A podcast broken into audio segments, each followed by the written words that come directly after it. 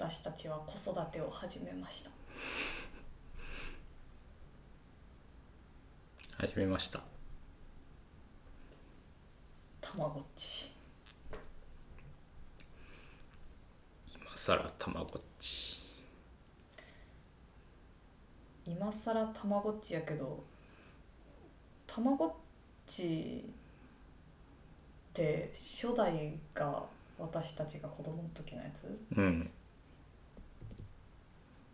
あれ何年やろ？90年代やんなたまごっちって多分。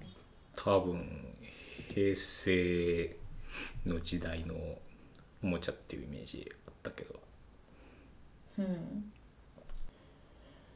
今私たちが持ってるのはたまごっちユニっていうやつやね。うん。なんかさあの昔ってたまごっちの柄っていうか何？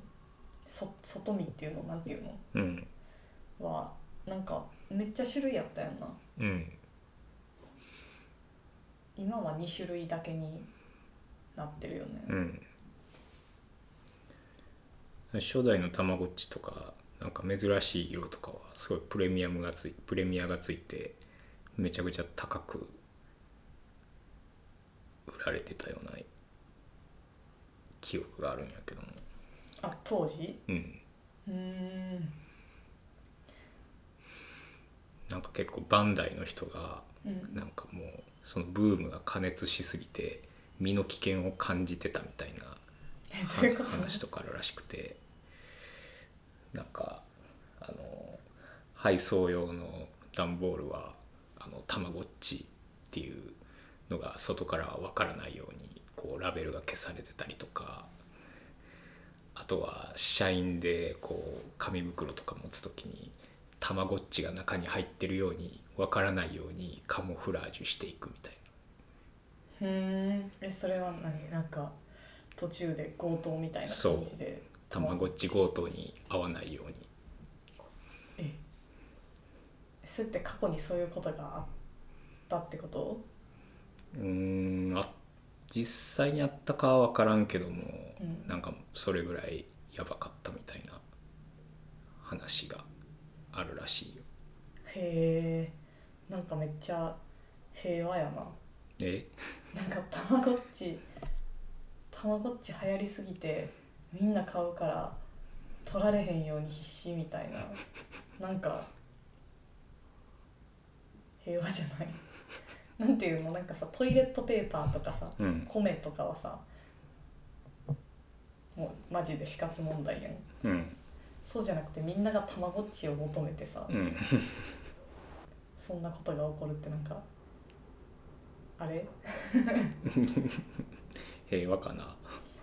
平和じゃないか。いや強盗自体は平和じゃないけどさ。うん。なんていうの？そのみんながたまごっちを買いたくってなんていうかサプライの方が足りてないみたいな状況。うん。そんな高いもんじゃなかったんかな当時も。たまごっちは。うーんいくらぐらいやったんやろ。ね。1万はしてなかったんじゃないかな。えあー。きっと今と同じかちょっと安いくらいな感じやったんかな。うん。お安。っ96年の第初代のたまごっち。1980円。え安っ。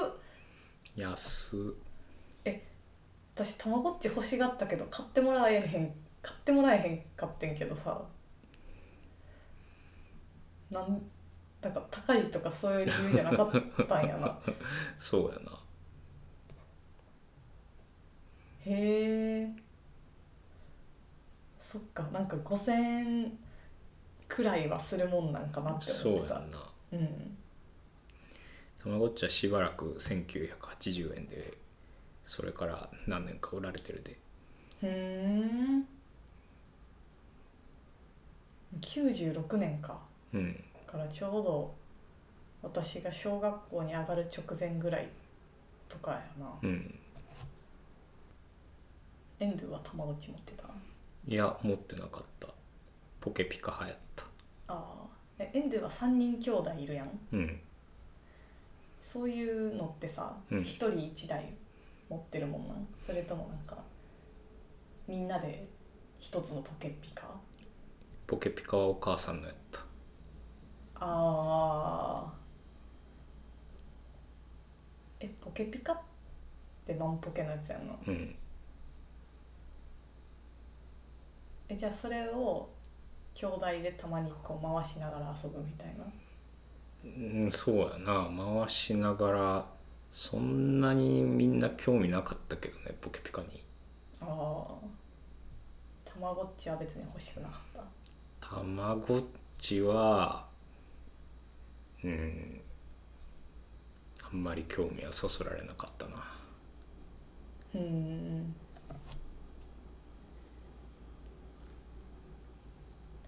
まあうちもたまごっちを買ってもらわれへんかったけど代わりになんかたまごっちの偽物みたいな ポケピカでもないマンポケのあれなん名前なんて言うんやろ。めっちゃ今気になるわ。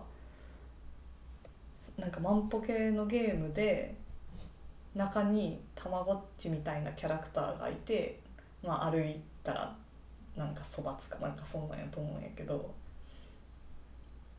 ちょっとたまごっちよりでかいね、うん。まあ、それもなんかお母さんが何？ウォーキングするために使ってたやつでそれを私はめっちゃ振って遊んでたけど。マンポケとしてつ機能してないやん。完全にチートやな。ちょっと待ってあれ。なんていうやつやろ。たまごっち。たまごっちみたいなマンポケあこれアルコッチあこれかも。えこれ？うんこれこんなキャラクターやった。でも家にあったやつは水色やった気がすんねんけど。なんかそういうのたくさんあったような気がするけど流行ってた時。あーあこれこれこれ。あ完全にこれのだから水色。これアルコッチほう。これはすごい今メルカリで1万8,000円。まあまあすんな。えこれってさどっから出てんねやろ？バンダイ。あバンダイや。たまごっちと一緒や。ほんまや。あじゃあなんかそんなわ悪くはないというかたまごっちにマンポケ機能をつけたみたいな感じかな。うん。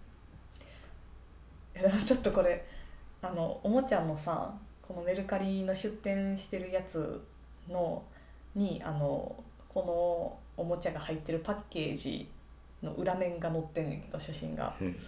それのなんていうのこのゲームの説明みたいなとこで最初はまあいいわ「君が歩けばこっちも歩く」ちゃうちゃうちゃう「君が歩けば歩こっちも歩く」「歩けば歩くほどヘルシー度やビューティー度がアップ」その後がすごい。ヘルシー ヘルシー度とビューティー度がアップしていくといろんなゴッチボーイに出会えるしアプローチも増えるよ。ゴッチボーイ。覚えてるわゴッチボーイ。この銀次ロッチっていうっけ？豆っち？豆っちと銀次ロッチ？うん。確か。みたいなたまごっち正式たまごっちのキャラクターに似た、まあ、ゴッチボーイというやつが来てあそうそうこんな指輪とかこのラブレターみたいな渡されたわ。え基本メスなん？メスなんじゃない？こ自れは。分が操作するキャラクターというか育てるキャラクターは。うんそれはね多分帰れへんかったはず、へえ。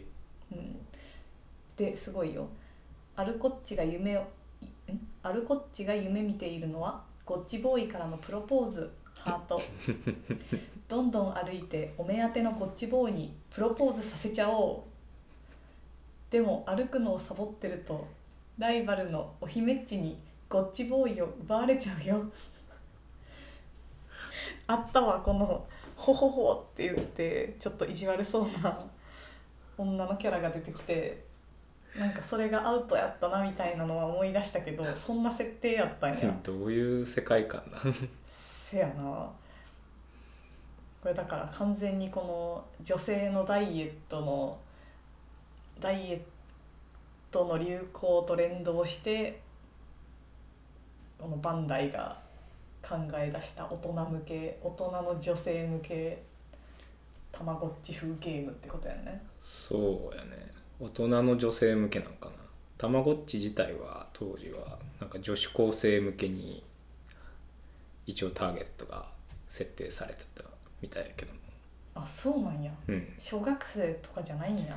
なんかその第2期2004年に発売されたたまごっちはあの女子小学生向けにターゲットが変更されてんけども初代は女子高生。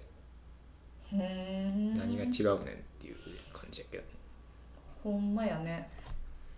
いやでもやっぱさどっちにしろなんか子供にまあ女の子のおもちゃあるあるやけどやっぱなんか赤ちゃんとか子供を育てるみたいな要素が入ってることが多いよね。うん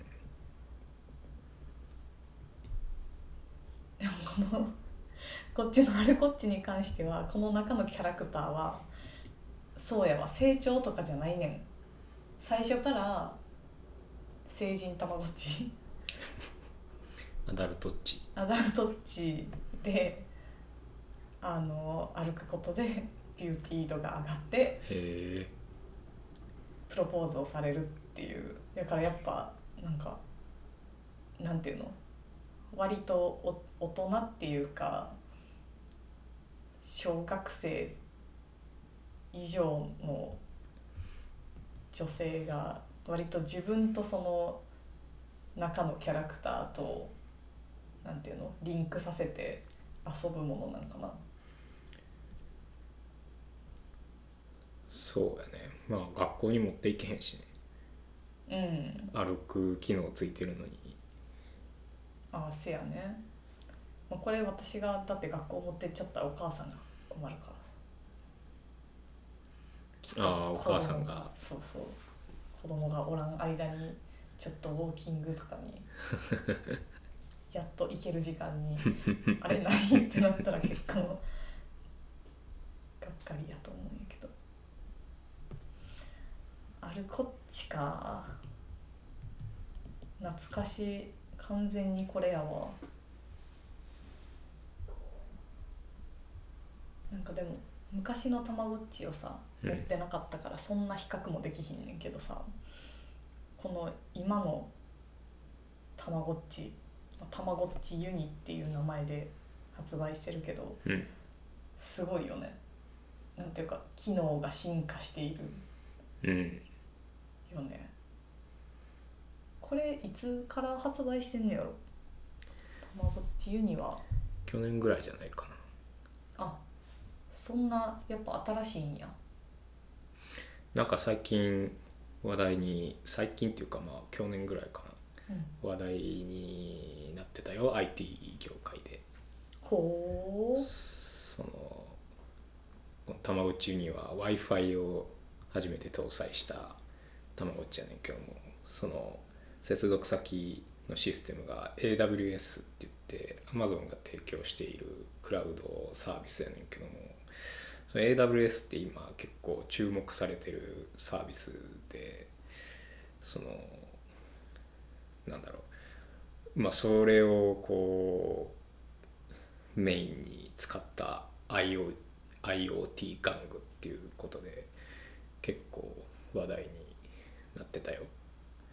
で AWS の方もたまごっちは AWS をこういう構成で使ってますっていうその自分のところのサービスの構成表を公開したりしてあのなんか宣伝にも使ってたから何言ってるかわからんっていう顔しんといてよマジで全然 何がどうすごいんすごくてえ何がどうすごい？んそれは。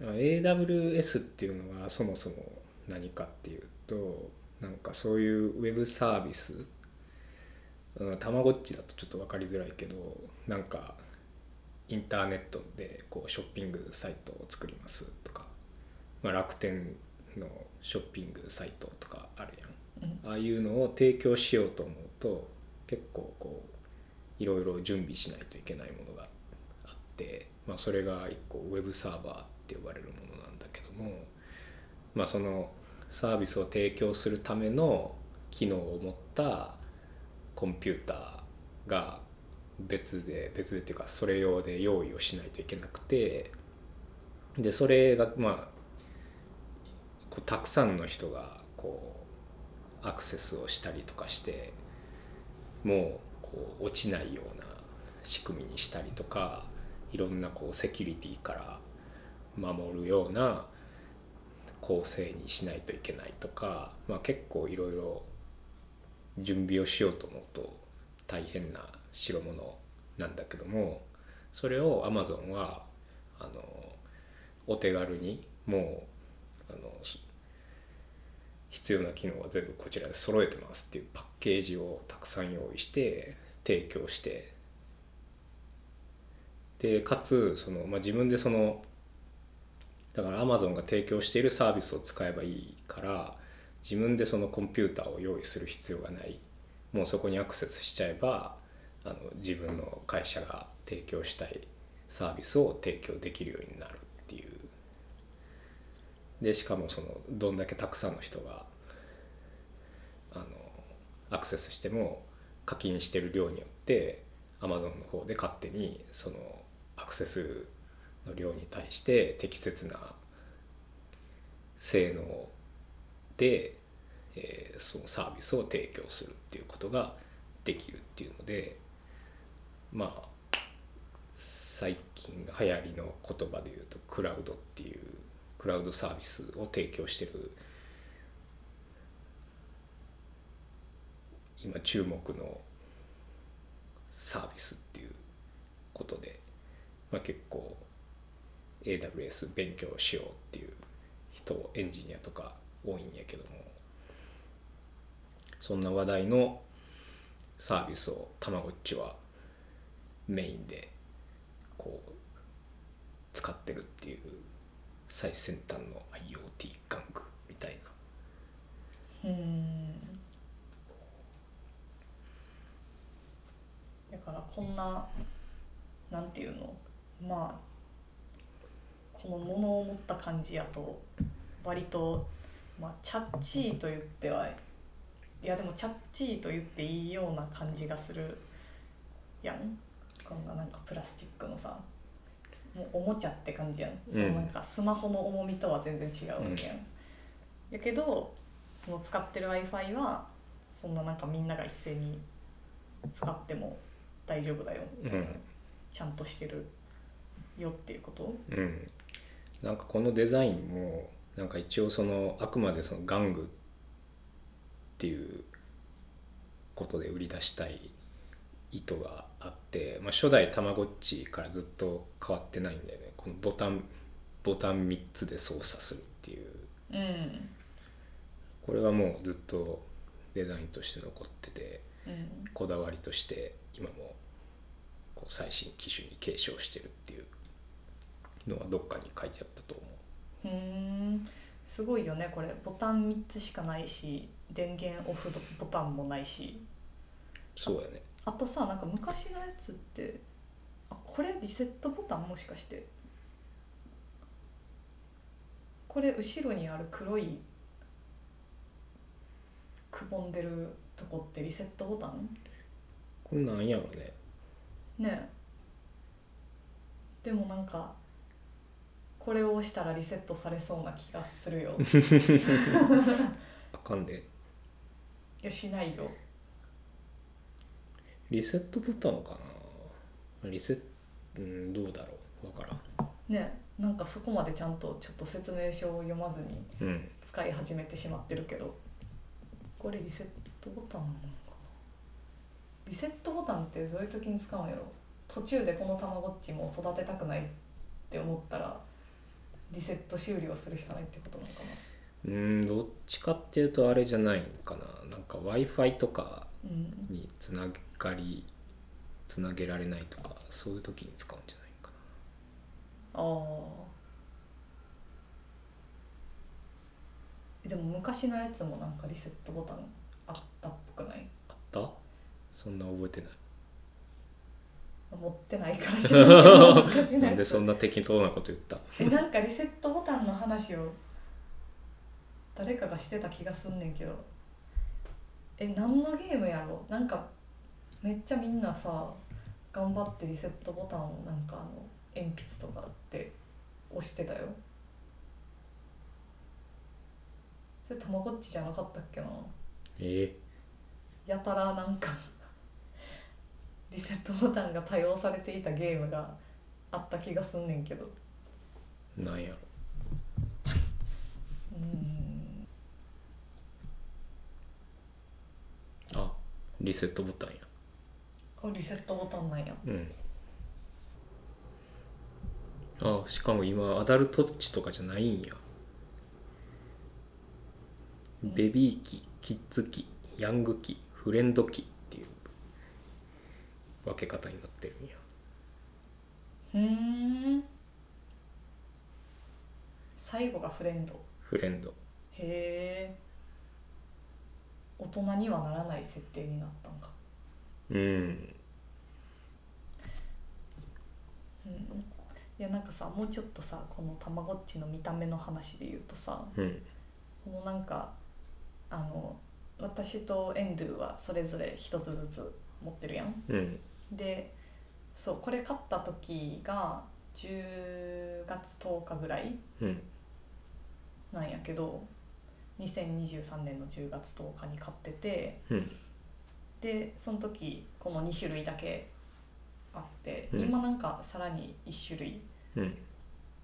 えー、と予約が始まってんのかな、うん。11月になんか新しい色が出る予定らしいんやけどまあなんかとりあえず私たちがさ持ってるやつの話をするとさうんこうなんか色合いが絶妙なんよね。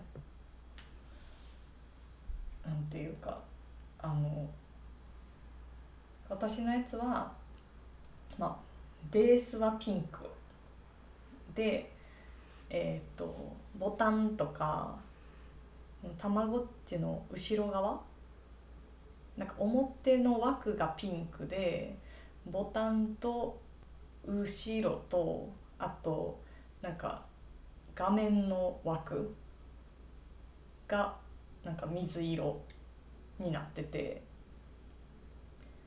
で今のたまごっちってなんかキーホルダーじゃなくって腕時計みたいにして腕につけられるようになってるからなんかベルトがついてるんやけどでこのベルトにたまごっちをこうはめ込むとそのベルトの色もピンクやからまあなんかその印象としてはん？印象はなんかそのあんま変わらんというかピンクと水色が両方出てきてっていう感じで。エンドゥのやつは何色やっけ？ベースが紫色でで裏面がピンク色のクリアになってるね。うん。で画面の枠がなんかなんていうの？なんか海外のお菓子みたいな鮮やかな緑色とピンクのツートーンみたいな感じかな。うんうん。僕のやつもベルトはみ紫色やね。うんうんうん。そうでさこれなんか結構んなんて言ったらいいんやろな。なんか男の子向け女の子向けみたいなのがちょっとわからんっていうか、うん。えっと見た感じは、まあ、かっこいいというよりはどっちの色も可愛い。でなんなんやろ。う最近のなんか化粧をしている男の子とかうんなんていうの韓流の男の子とか女の子とかが持ってそうというかなイメージを持つんやけどどう？うん。ちょっと前のリューチェルみたい。そうやねん。でさあの一回ちょっと試しにこのお互いのベルトを交換してみようって言ってはめたんよね。でそしたら今ちょっとそう今このエンドゥの紫とピンクのたまごっちを私のピンクのベルトに入れると紫の枠がちょうど全く見えなくなってのベルトピンク後ろ側も真っピンクでボタンもピンクでこの画面の枠もピンクになってなんかすごい女の子仕様っぽい感じになるんだよね。これ逆の時どうなったんだっけ？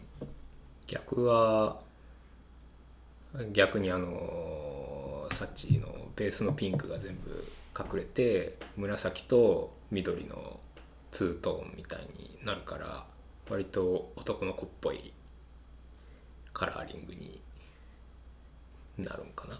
うんうん。そうやね。そうやね。なんかこうデフォルトとしてこう商品をが売られてる時になんかもうちょっと前やったらこの入れ替えた状態で売られることの方がなんかちょっと想像できる気がすんねんな。うん。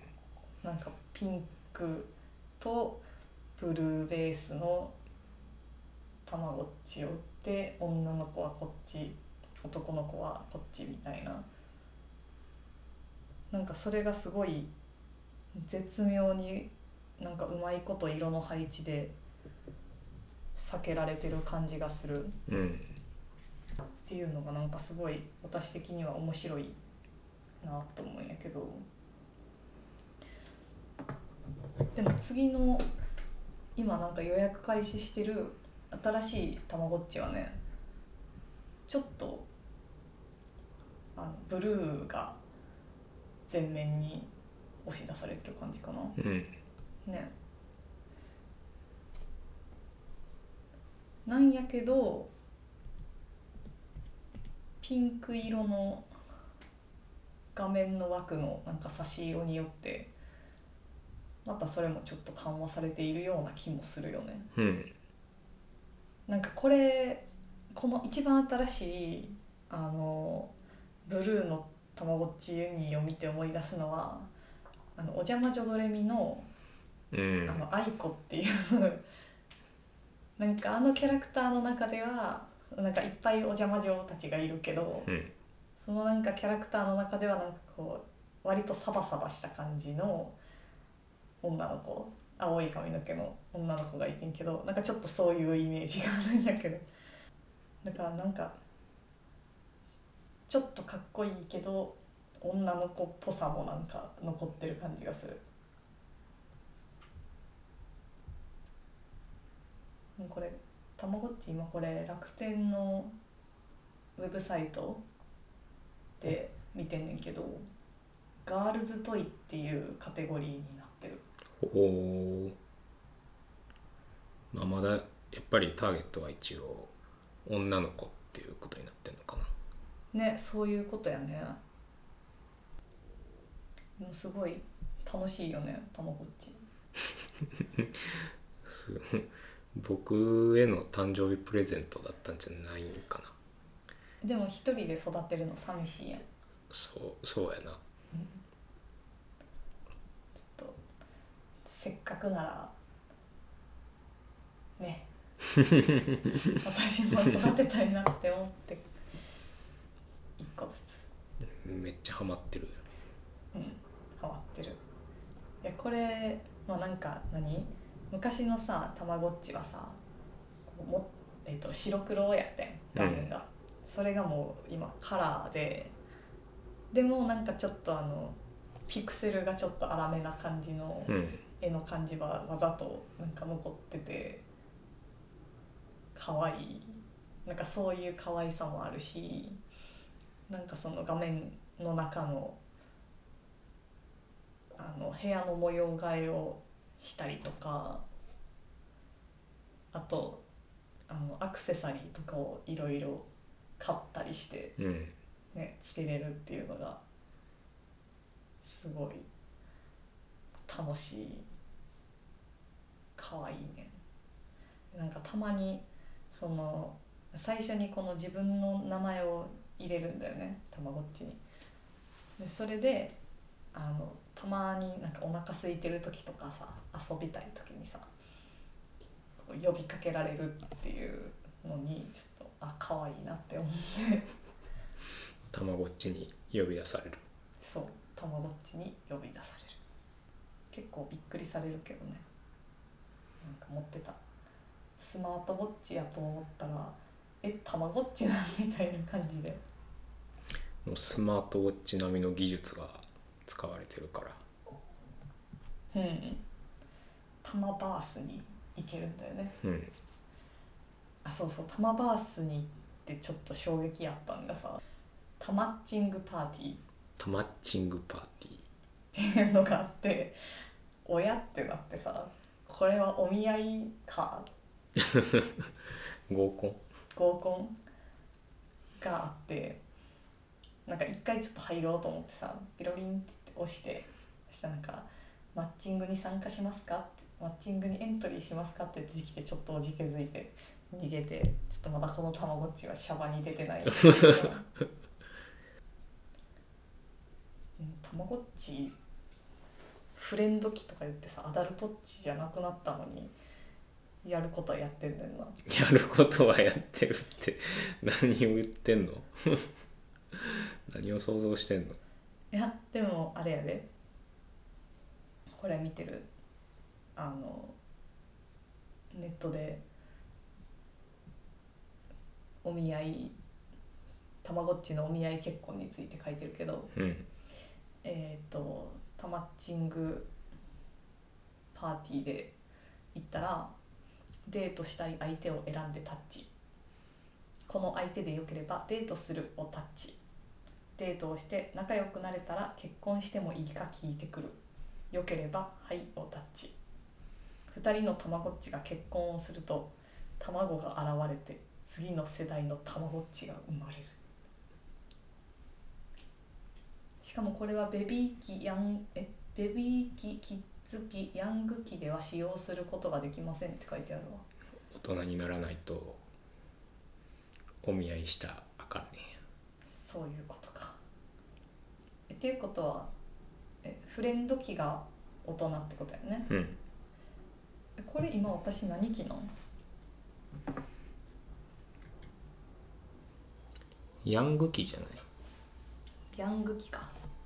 で最初の卵から生まれたベビー機と、うん。なんかあのクリオネみたいだったキッズ機でうん。今3つ目だからヤング期じゃない？はあ僕のたまごっちは大人になる前に死んでしまった。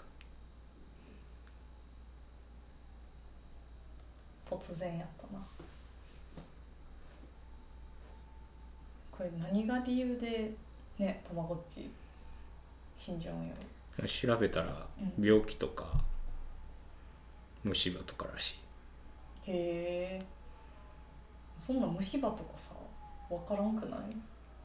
いやでもなんかたまに久々に開いたらなんか黒いのがここに浮いてる時ない？たまごっちの頭の近く。に どんだけ見てるんよ。ほちょっとほっといたら出てくるよ。出てこないよ。だって毎朝起きたらたまごっちの部屋掃除機かけてるもん。そうかいやなんかそれをほっといたらっていうかまあそれが死神らしいんやけどもそれを見つけたらすぐにボタンをどれか押してあのめっちゃサイレンになってる。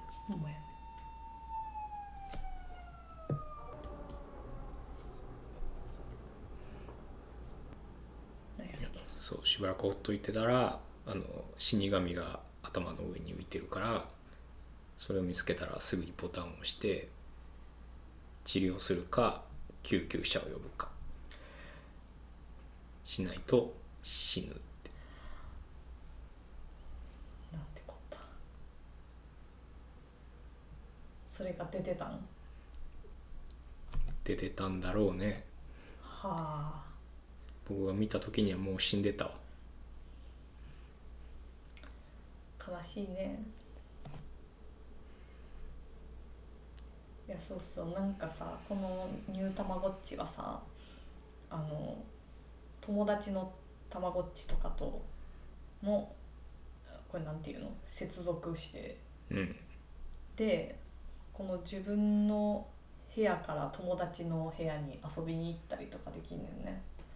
でちょっとエンドゥのたまごっちの部屋に行ったり逆にこっちに遊びに来たりみたいなしたけどそれやった時になんかあのなんやっけ遊ぶなんか一緒に何かを作るうん。みたいな選べる項目があって、うん。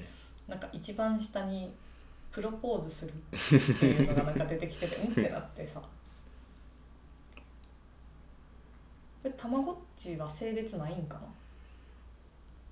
な？どうだろうなんか昔のたまごっちでオスっちメスっちみたいなのがああった時代はあるみたいだけど今のたまごっちはどうだろうね。うん。両性具有的なうん。たまごっちなんか。どのたまごっちでもこう2人揃えば卵を産むことができる設定カタツムリみたいやな。まあでもこのたまごっち確かになんか今のさたまごっちの見た目がそのなんかまあ可愛いんやけど男の子でも女の子でもモテそうな感じうんって言ったけど、まあ、昔のたまごっちもそう結構そうやった？まあそうだね。結構一応ターゲット層女子高生とか言いつつなんかいろんな人が持ってたような印象があるけども。うんデザインもまあなんか別に男っぽい女っぽいとかじゃなくて単純に可愛いみたいうん。なんか可愛いっなうんて感じやったよね。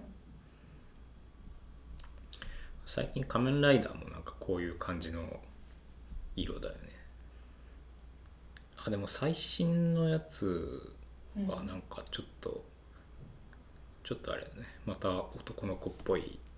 あでもまあなんか割と鮮やかなカラーリングだけども。なんか一個前のがピンク色の仮面ライダーだったのかな。あこれか。あおおあなるほどね。なんかピンクやけどやっぱちょっとブルーとか紫が入っててうん。まさにたまごっちっぽい色合いやね、うん。今のやつは？あーブルーとグレーとオレンジ。うん。そやね。結構私の好きな色の組み合わせ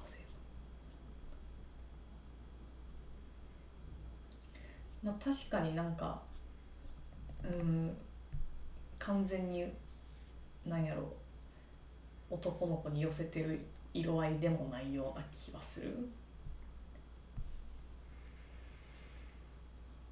ていうかもともとの仮面ライダーの見た目がちょっとよく分かってないわ。昔のやつは分かんであの緑のうん。目が赤とかやったっけ？なんかバッタっぽいやつやな、うん。もっとああ緑に赤のスカーフであとは黒って感うん。じ必ず腹筋は割れてんねんな。そうやね。え今の仮面ライダーもかな？んかんロボット感増しすぎて、そうだね。昔に比べたらうん、あでもこのピンクのやつが結構バキバキにうん。腹筋がなんか強調されてる感じがする。でも昔に比べたら確かにちょっとおもちゃ感だいぶ強くなったなっていう感じはするね。うん。あとなんかスパイダーマンみたい。うん。スパイダーマンみたい。うん見た目が。そう？うん。顔が？顔？うん。スパイダーマンはもっとシンプルじゃない？えでもなんかスパイダーマンとスパイダーマンの悪役とかで出てくるやつらみんなとなんかちょっとニュアンスが似てる。えー、そう？ん。えこれとかさ、うん。このピンクの仮面ライダーもさ、ううん。あのかあのスパイダーマンが黒くなっちゃうやつあるやん。うん。あれの時になんかすごい似てるように見えるけああベンベノム。顔がね。うん。顔の表情がちょっとね。うん。これとかもさ仮面あ仮面ライダーじゃないわ。仮面ライダーデモンズって書いてるやつとかもうんこれは完全にスパイダーなスパイダーウェブみたいなうん模様そうだね。たまごっちユニはあれやね。なんか CM の様子とかもすごい。なんか男の子も女の子も遊遊べるよっていう感じなんやけど、うん。その遊んでる男の子の感じがなんかやっぱ今の男の子って感じがする。今の男の子？この CM に出てる子のなんか女の子と男の子が2人出てきて、うん。男の子の方が花柄の黄緑色にオレンジ色の花柄のジャケットを着ててしかもその素材がなんかちょっとなんていうのレースというかシフォンみたいな感じでしかもなんかこう中にこうゴムでゴムが通ってて絞れるようになってるからすごいなんか見た目的にはこうふわふわしてちょっとガーリーな感じになっててでなんか耳当てみたいなヘッドホンを首に下げてんねんけどそれもなんか紫色なんやけど耳に当てる部分がなんかファーになってて。で髪型もバチバチに短くはなくちょっと長めのパーマがめっちゃ当たってるみたいな。でおそらくお化粧もちょっとしてるよねみたいな感じの顔で。こんなおしゃれな男の子なかなか見かけないけどね。うん。まあなんか芸能界の世界とかさ、メディア上にしかいないキャラクターの印象があるけど。うんボーイズトイって何？ガンダム？うん。ボーイズトイ車とか？うーん。トミカね。うん。プラモデルとか。あとあれ。ミニ四駆うん。確かに。女の子でミニ四駆やってる子はあんまり見かけなかったな。うん。ちょっとめっちゃ話変わるけどさうん。この間結婚式行ったやん。あー。あの、うん、共通の知り合いがいてて、まあ、その2人が最付き合いは長いけども最近籍を入れたんかな。うんでもう結婚式を挙げるつもりはなかったんだけどもその2人のなんというか兄貴分みたいな人がいてて、まあ、この人も僕らの共通の知り合いなんだけどもその人が籍入れたのに結婚式挙げないなんて私が許さないわみたいな感じでなんかなんだっけウェディングフェスっていう名前で一応パーティーを開いたんや、うん。なんかなんていうの？チャペルじゃなくてライブハウスでうん。ウェディングフェスをうん。開催してたね。うん。えどうやった？え どうやった？いやカオスやったね。まあいろんな人いてたよねそうやね。なんかまあそのえっと結婚籍を入れた2人もやしそれそのフェスを企画した人も、まあ、パフォーマーやからその知り合いも含めてパフォーマーがすごい多くてうん。ダンサー俳優ドラッグクイーン地味猛量たちみたいな感じでやってて。そう一応なんかいわゆる結婚式で必ずやるような儀式をまあパロディとしてえそれ自体をショーみたいな感じにしてやってて。でまあ普通のウェディングやったら結婚式やったら、まあ、余興に当たるようなところにそのゲストでダンサーとか俳優とかドラッグクイーンの人が出てきていろいろやるんやけどまあみんなすごかったよね。うん。クオリティが高かった。すごかった。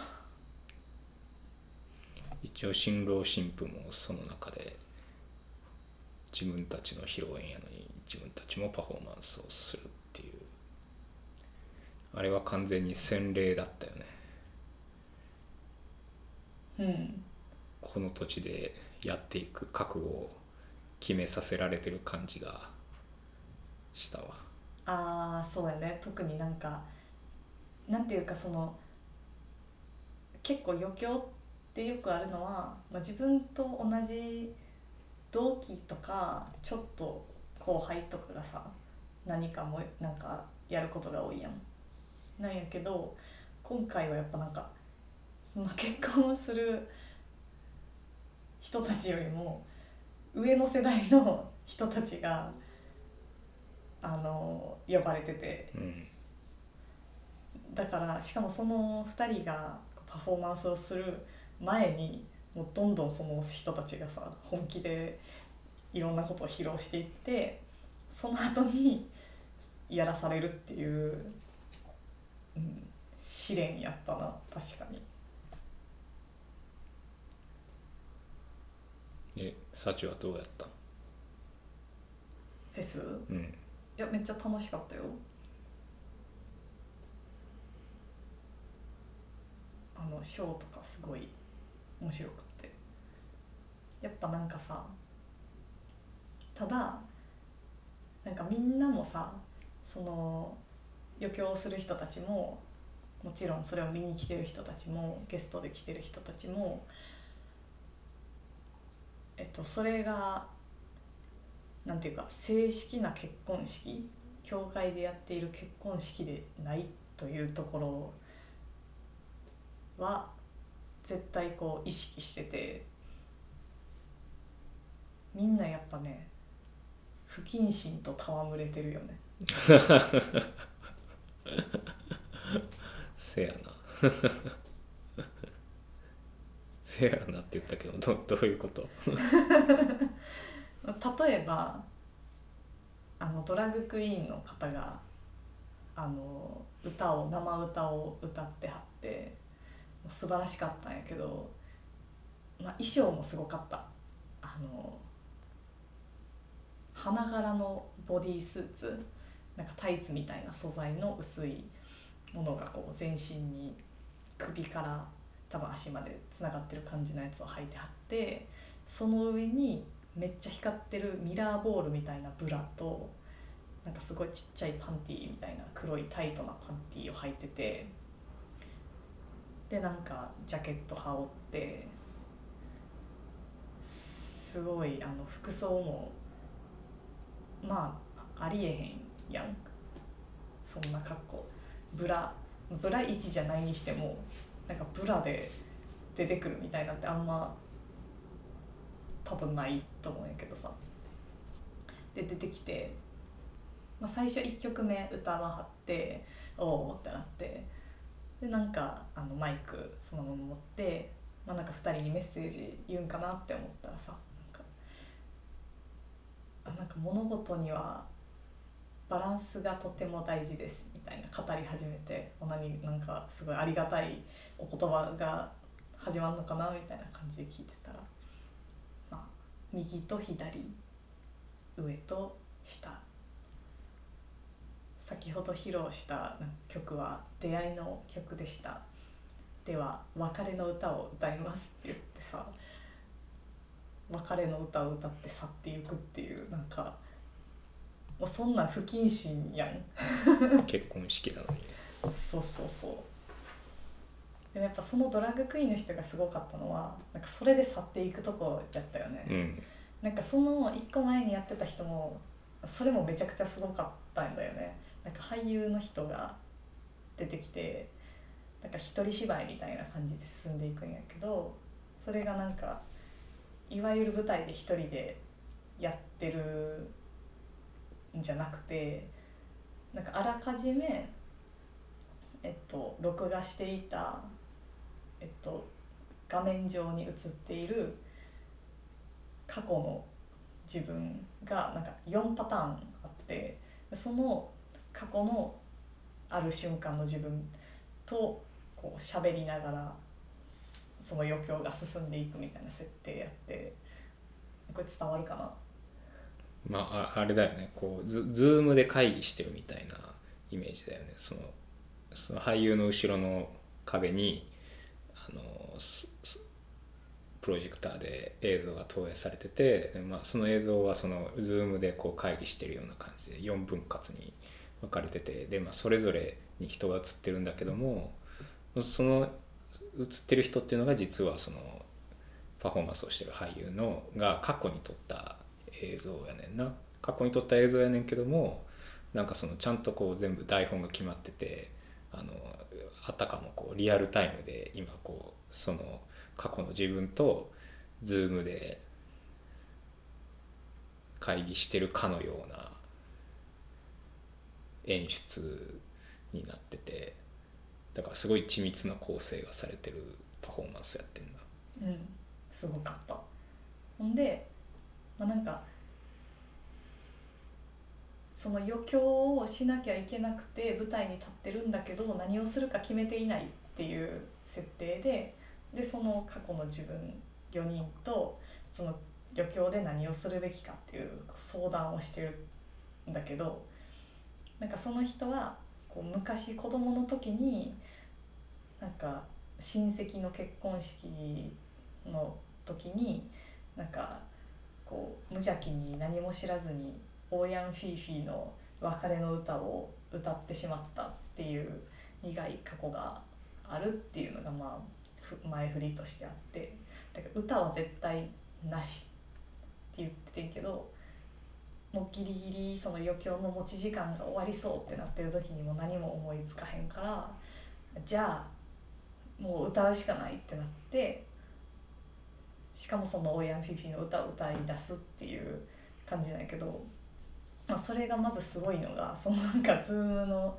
画面上の人たちとゴスペラーズみたいにハーモニーになって歌ってるっていうのもすごくってでそのさっきのえっとドラッグクイーンの人と決定的に違うかったのがさそのオヤンフィーフィーの歌を歌ってる途中からそれがそれを替え歌にして「あの Love is over」をまあ「Love forever」にこう変えて歌って「よかったよかった」みたいになってこう終わるんやけど、まあ、それって多分なんか割と普通の結婚式でもいけるなっていう感じがしたけどそこでこうそうせずにもうさらっと何の説明もなく別れの歌を歌って去っていけるっていうなんかドラッグクイーンの人すぐすごかったからちょっとねだいぶしびれたよ あの神父のエセ神父による 誓いはどうどうやった？平成神父による誓い。いやあの往年のアングラを彷彿とさせるなかなかアンタッチャブルな芸風やったなっていう。まあなんかさっきも言ったけどなんか不謹慎をこう責めるうん。って感じやってんけど、うんまあなんかああいう席でさそうそうなんか思ったのは何やろうな。なんかそこで出てきたなんか表現に対して嫌な気分になったりうん。傷ついた時にうーんとそれを表明するのがどんだけ難しいかっていうのをすごい感じたんだよね。うんやっぱその場としてはえっ、とその結婚する2人をお祝いしたいっていう気持ちやん。でそのえっ、と例えば余興とかをしてる人も同じ気持ちなわけやん。で自分も同じ気持ちなんやけどその気持ちでやったことやからなんていうか批判してはいけないような気がしてしまう。うん。んやけどですごいみんなも喜んでて盛り上がってて楽しそうにしていると。でそこでその場でうんとそれはちょっとダメでしょみたいなのはまあまあ言言わへんもんやとは思うけどやしなんかよっぽどそのなんていうか人相手と近しい関係とかじゃない限りなんかそれって伝えへんやろうなって思って。まあなんかもしかしたらさそのちょっとまあその事事実なんかこう私はその一部の演出というかでなんかちょっと嫌やなって思ったところがあってなんかそれを、まあ、もしかしたら何人かが思ってるかもしれへんけどやっぱその場にいたらそれってすごいやっぱ消えてしまうというかそう思ってるかもっていう人ともなんかこう集合できないというかなんて言ったらいいんやろうな。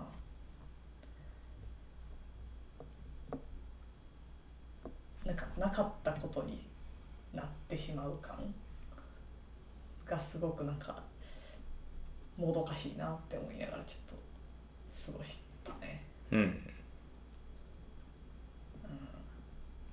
みんな実際どう思ってんねやろって思う。ーんどうやったんやろうね。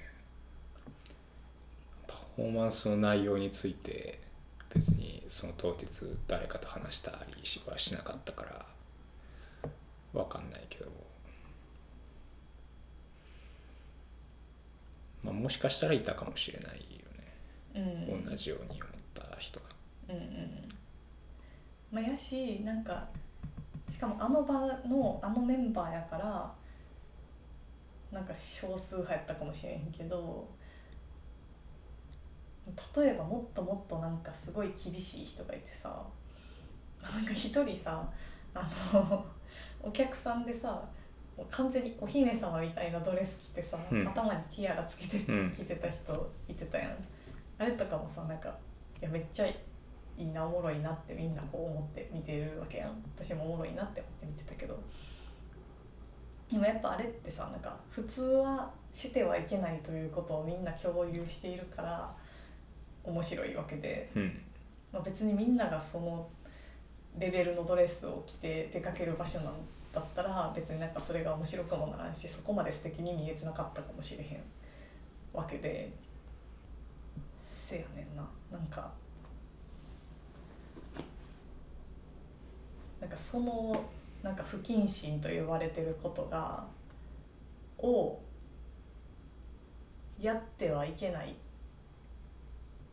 て言われてるからやるんだっていうところにおおっていうなんか感動するというか気持ちはあったしああるし結構なんかそういうことを利用してパフォーマンスを組み立ててる人が今回は多かったと思うというか結構そういう趣旨の、まあ、パーティーやったと思うんやけど、うん。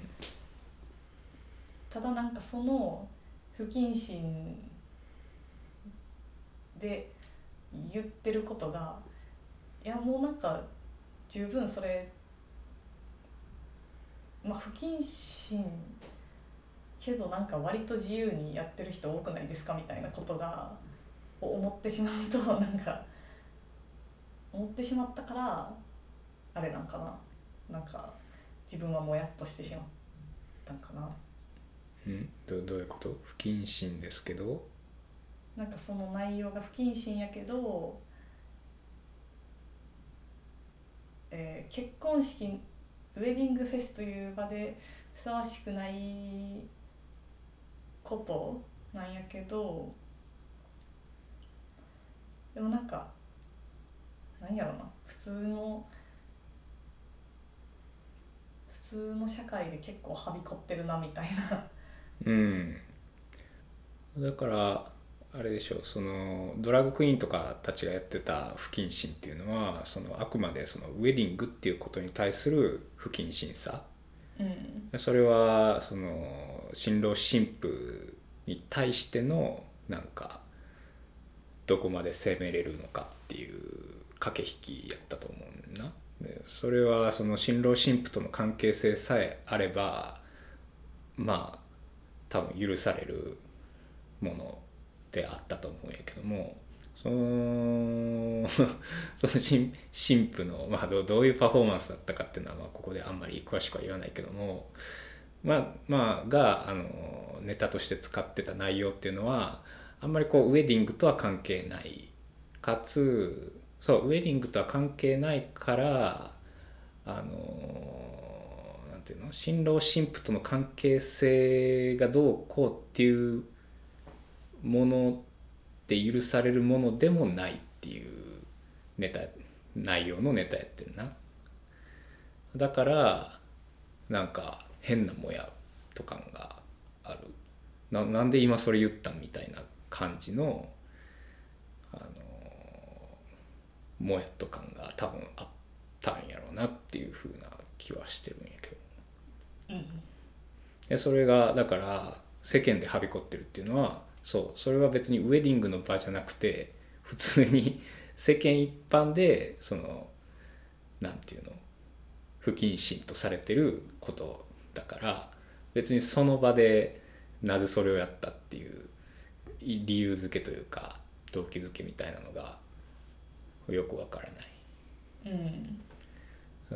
うんうん、だからドラグクイーンたちも一応その表現者だからなんとなくそこの駆け引きに対してすごく気を多分使ってはいたんやと思うよね。まあ多分多分あの人たち普段からそうだと思うんやけどもただその新 新婦新婦ネタに関してはちょっとそのラインがずれていたのかなっていう気はしてる。うんもちろんねこうみんな盛り上がってたしあの場としてはすごいあの良かったとしか言えないくなるのがこのウェディングの恐ろしさって思う。うん うん、そうねこれがウェディングというものを、えー、茶化したダンス作品演劇作品です。ってなったらそこは超なんかちょっと私の中ではこう批評ポイントというか 批判ポイントになるというかだけどこれがやっぱりウェディング本当にそこで結婚している祝福されるべきというかの2人がいるとまあそんなことがあっても2人が幸せなら何でもいいっていう、まあ、それはなんか多分みんなの本心な気がするんやけどそれはなんか私もそう思うというか。でもだからこそそこにこうなんかもやっとなってもそれをちょっとこうまあエンドゥとしか喋らんかなみたいな感じになっちゃうっていう。うん。ウェディングフェスアフタートーク。ウェディングフェスアフタートーク。